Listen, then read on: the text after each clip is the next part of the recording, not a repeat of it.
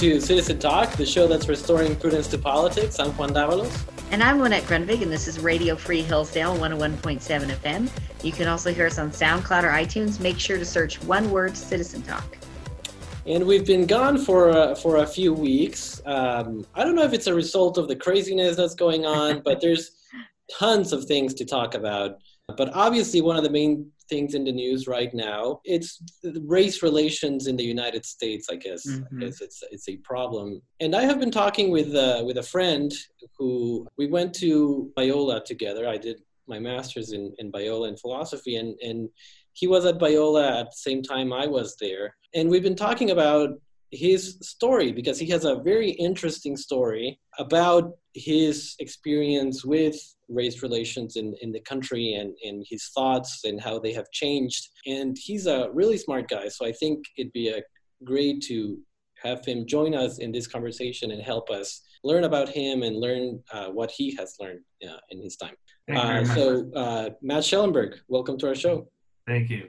Uh, so Matt, uh, tell us uh, a little bit about yourself. You you you teach math in in uh, California, in Central California, the Fresno area. You you told me that originally, I believe, you started going uh, to undergrad to study African American studies. Is that right? Hmm. Yeah. So I, I, didn't originally choose to go there for that, but I had signed up for the wrong class, and I needed a class my first quarter there, and it was first on the list. And so I'm like, sounds good. I'll take African American studies.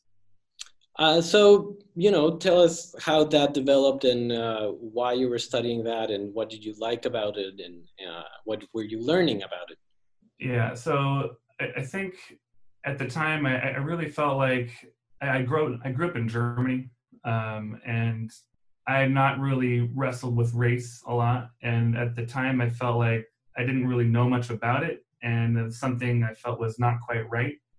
I felt like I wanted to understand my fellow man better, and so I, I felt uh, that this would be a good way to go. So uh, I, I, I, I, dove in the program, and I I was really hooked because I think I felt really guilty for being white. All the things that they were leveling at at people for being white, I totally identified with, and I totally I wanted to make everyone happy. I wanted everyone to accept me. And I really was like, okay, what do I, what did I do wrong? What can I do about it? And so I was totally immersed in that. Do you feel like, like you say, you, you felt like you were guilty about being white? Is that something that you felt before you started taking those classes? Or as you started taking those classes, you started realizing that that, that was something that you were guilty about? Definitely before college, I did not feel any real awareness or or guilt for being white. I always felt like I tried to do right by everyone and be as good a person as I could. And I, I was shocked when I heard that, and I, I immediately tried to fix that somehow. I'm just curious. I wonder, could you give us some specific examples of the kind of things you were told uh, that made you feel that way?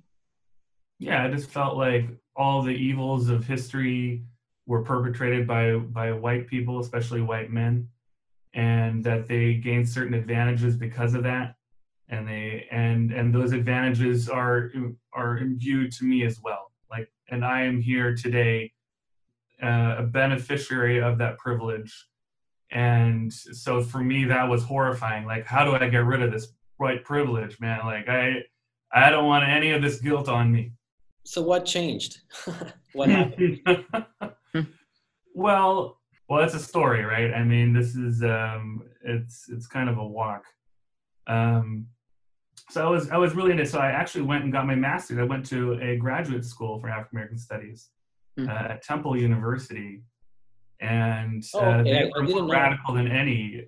And I was I was all about that. I I wanted to to go as far as I could. I I wanted to leave no stone unturned, no um, I, wanted to indict white people for their guilt and uh, family. Nothing was sacred. So family, you know, anyone that I felt wasn't down for the cause, that wasn't examining race the way I was, I felt didn't really care, and I felt that they were, yeah, they they they didn't care because they didn't think like I did and so I went as far as I could. I went into I went into the graduate department at Temple, and it was it was a pretty radical place. I think when I was at Davis, my undergrad, um, I don't feel like people really hated me for being white there. They were kind of okay with me being in the department. The professors were nice. But when I got to Temple, there was outright hostility for me being in the department and me being white that was tangible. Uh, not by everyone, of course, right. uh, but certainly there was a proportion of students that felt that way. Interesting. I'm just wondering. So I think for a lot of our listeners, including myself, we've never been in one of those in, in a black studies department. I, I guess I'm mm-hmm. just curious, how does that work? What kind of things do they teach? What kind of classes do they have? Well, I mean, I got a degree in it, right? So I should know. but it was a while ago. Uh, but so I think that the the goal is is to eradicate inequality, and on the surface, that sounds perfectly wholesome and and wonderful. And mm-hmm. that's what attracted me to it as well because i'm against oppression i'm against inequality i'm against unfairness. And so I, I think that what i learned in the department there especially the one at temple but also at davis was was how like basically um, they have they talk about uh, white imperialism and um, white supremacy and that everyday things that you encounter are contributing to a, a white dominance. Hmm. So cultural things like, oh, if there's music or entertainment or something that is primarily white, well, that normalizes whiteness. That makes white privileged to be considered the normal and to be considered, uh, you know, the normal uh, de facto entertainment or, or music or, or history or anything. Hmm. And so by engaging in that, you are furthering white supremacy. And so those things then became evil. Almost everything in life became evil. Anything that had white people in it became evil. Hmm. And I tried to distance myself from that. I tried to not engage in those things as much as possible. And I really changed everything about me. And it was a pretty radical transformation. Were there other uh, were there other white students in uh, in Temple? I, I just wonder if if you ever talked to them and if you if they kind of had the same experience that they felt a certain hostility towards them or there were other white people but i didn't talk to them because i didn't like white people so you were fully then you you fully believe that then like white people are evil i must of course I, I became a black supremacist i i really i felt white people were inferior. Hmm. And like I said, I, I left no stone unturned. Nothing was sacred. I felt that anything that could be laid at the at the feet of white people was was fair game. And I didn't want to be a compromiser. I didn't want to be like, oh, there's I won't go that far. Like, no, I will go as far as as as the philosophy takes me. I'm just wondering in in in your mind how you dealt with yourself. Was there sort of like a self hatred towards yourself, or was it more like, well, because I've I'm woke, I, am I'm, I'm an ally, so it's okay. Uh, I, I how did you deal with that? Absolutely, there was a self hatred. I did not feel comfortable in my own skin. I felt ugly. I felt like I didn't want to be white. Um, but at the same time, being quote unquote woke, being down for the cause, gave gave my low self esteem just a little bump, mm. and that bump became addictive, and and so I really I, I really tried to up my self esteem with that. This honestly sounds like a very extreme, almost religious conversion, where you felt like you had to purify yourself of any kind of sin, original sin in this case, exactly. being born white. That's what it sounds like. Oh, exactly. It was a religious thing, and and that brings me to my next point because at the department in Temple, they were very anti-Christian, and they saw Christianity as the white man's religion. And I had grown up in the church, and although I would say I wasn't super passionate about my faith, I defaulted to it, and I thought it was the right thing, and um, did not want to offer that up right away without thinking about it. And so when charges were leveled at Christianity by the professors, uh, I went and researched and read the Bible and read apologetics and things like that that were that were talking about that. And um, you know and so I realized man these guys are these guys are really radical and and, and it forced me as a young man to really wrestle with my faith because sometimes you take it for granted you don't examine it. And then when something comes that really puts uh, you know puts you to the what's it called? Puts your puts you to the fire your feet to the fire. There we go. You know then you have to wrestle with it and then uh, you you you really you got to decide are you in or are you out with your faith? And at the same time i was going to this church and i was seeing people's lives changed. And people turning from evil to good. And all i was seeing in the department was was was oh we need more education we need to inform people. They did nothing about the soul. They they had they had they knew all about all the ways uh, in which there was racism. They knew all the ways that the world was wrong uh, down to the finest detail and finest granularity, but they didn't have real solutions. I did not feel that they had the answer. And at the same time, I was at church and I was seeing people people turn from evil to good. I'm like, this is what people need. You know, people's lives are changed by the gospel and they're becoming believers in God and their lives are changed and um, their eternal their eternal destiny is changed. And I felt I felt at the time that really mattered. You know, hey, eternity matters. And what these guys are doing, they're they're not they don't have an eternal mind. They're not thinking about you know, God is real and there's an afterlife and like it's just all about this world right now. And when I became convinced, when I had to wrestle that, and I became convinced that God was real, that changed everything for me because uh, I, my priorities changed, and I felt like the Great Commission is really what is really our task is really what we're have we set out to do That's yeah cool. so uh, I, I am curious if if you can talk a little bit about more about how your views started changing or what was it about uh, christianity so obviously i think that experience seeing people's lives actually changed is I, I think one of the best arguments for the gospel at least that was my my experience also I'm curious, what was it you think about the gospel that kind of clashed with this? Um, I don't know if they called it, you know, Black Lives Matter at the time or what what the movement was called back then. But we didn't even call it woke. Yeah, yeah, that's that's mm. more of a, a newer term. But what was it about Christianity that was clashing with with this movement? I think we often take for granted that we're made in the image of God and that or God loves us.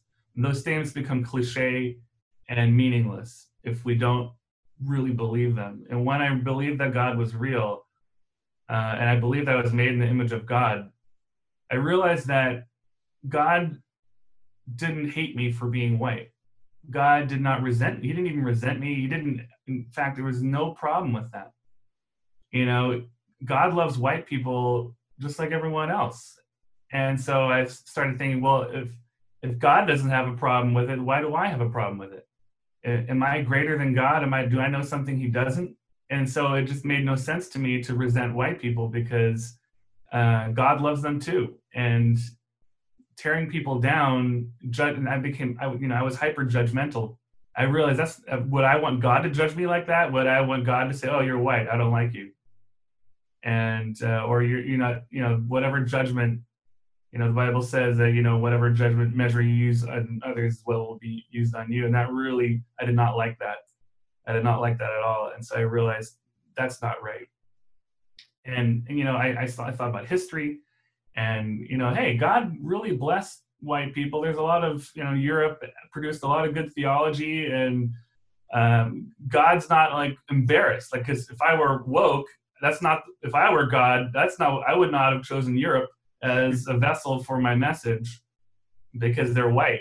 And and I realized God God didn't he was fine with it and so it just became to me like I'm not greater than God and he he knows what he's doing and he loves white people so why should I hate them yeah I think that's a powerful point and I I'm inclined to agree that Christianity what's happened is we've taken I think I read a quote by G.K. Chesterton the other day that we've taken Christian values separated them apart and split them apart and transformed them.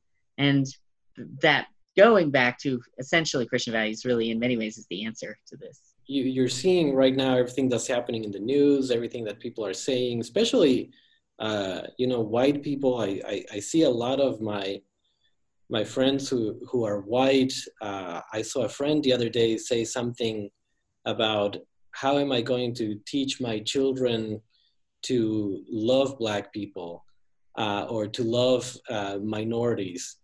I, I, I was telling my friends, you know, I rarely get offended. I am not a person who's easily offended, but I was somewhat offended by that comment because I was like, I, because she was saying, you know, I'm going to make an effort to diversify my friends and, and seek out friends who are uh, are diverse. And to a certain extent i was like well am I, am I going to become sort of like a pet project? Do you want to you know mm-hmm. be my friend just because i'm from a different mm-hmm. culture or whatever mm-hmm. uh, so i don't know I, I just took that a little weird uh, but i'm curious what what you would say to to your white friends um, now that everything is going on in, in the country Wow. Um, there's a lot of thoughts that are, are coming to my mind. Uh, so please try to keep my brain reined in. Um, I just think back to when I was in college and my roommate brought over a white guy, and I was super rude to him just because he was white. And that's not the love of Christ. You know, I was kind of like, I was, because I was managing my friend list. I didn't want to be seen with, like, I had a certain quota of people of color or black people or white. You know, I couldn't have too many of this or that and I pushed real humans away whom I could have reached with the love of God and the truth of his gospel and eternal life. Like we have something to offer to give people. If they're white and they want to hear about it, what's wrong with that? And and so I I I stopped name dropping and managing my friends and trying to have a diverse list of friends because you know God says love your neighbor, whoever's there, whoever you come across, you know show them love. If everyone in your neighborhood is white well then that's fine. Love them. Reach them for god. Don't hate them or, or like oh gosh this is a white neighborhood man. I gotta get out of here like just love like the, the gospel is for everyone. We uh, the great commission is our cause. And um, god loves them and he wants to reach them too. So what is your problem? Yeah well there's some more thoughts. I'm just trying i'm i'm trying to because your question was about what do i tell people today right? Right. I guess it's kind of related, right? Like, I think that the verse about loving your neighbor makes sense. And if your neighborhood is diverse, well, then love them.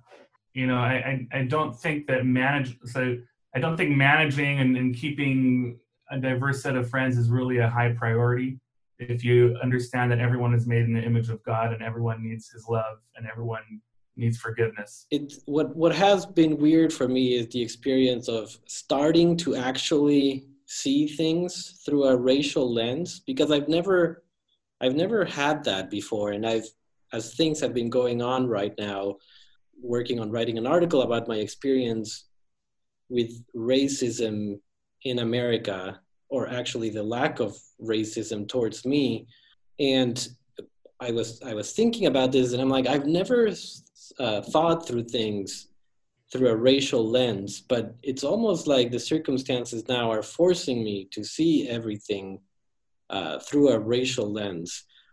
And, and that seems to me antithetical to, to Christianity and the gospel, because it seems that, like you're, you're saying, you love your neighbor. You don't look at your neighbor as, oh, what race are they?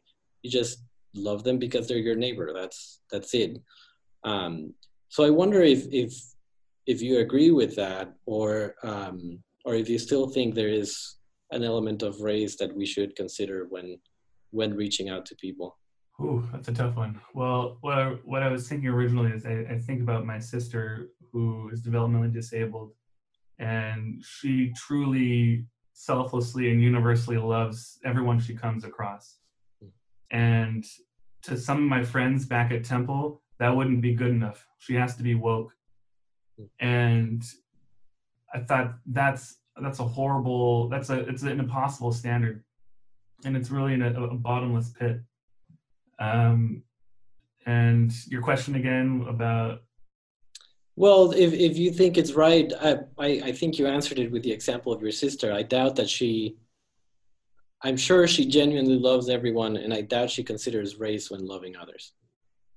Yeah. Uh, I mean, look, things are real. Like race is something that people think about, Right. I'm not saying it's not real, um, but you know, it's funny. I was looking back at when I was an undergrad and in, in my first grad school, and um, all the all the management I tried to do and all the name dropping I tried to do.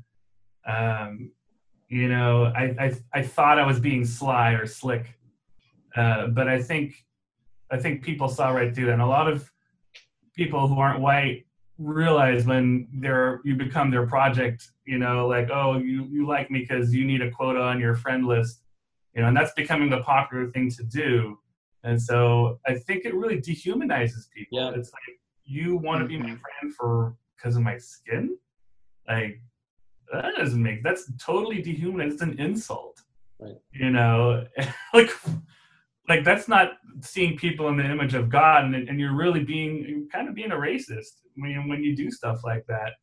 And I don't think that's what God wants. I just I just don't see it. Yeah, do you almost think that a certain degree of the modern anti-racism is really a new form of racism then? Yeah, I mean it, it certainly can be. Yeah. Well, you've been uh, listening to uh, Matt Schellenberg here on Citizen Talk. I'm Juan Davalos. And I'm Lynette Grunvik, and this is Radio Free Hillsdale 101.7 FM. And you can also hear us on SoundCloud or iTunes. Just search one word Citizen Talk. We'll be right back after the break.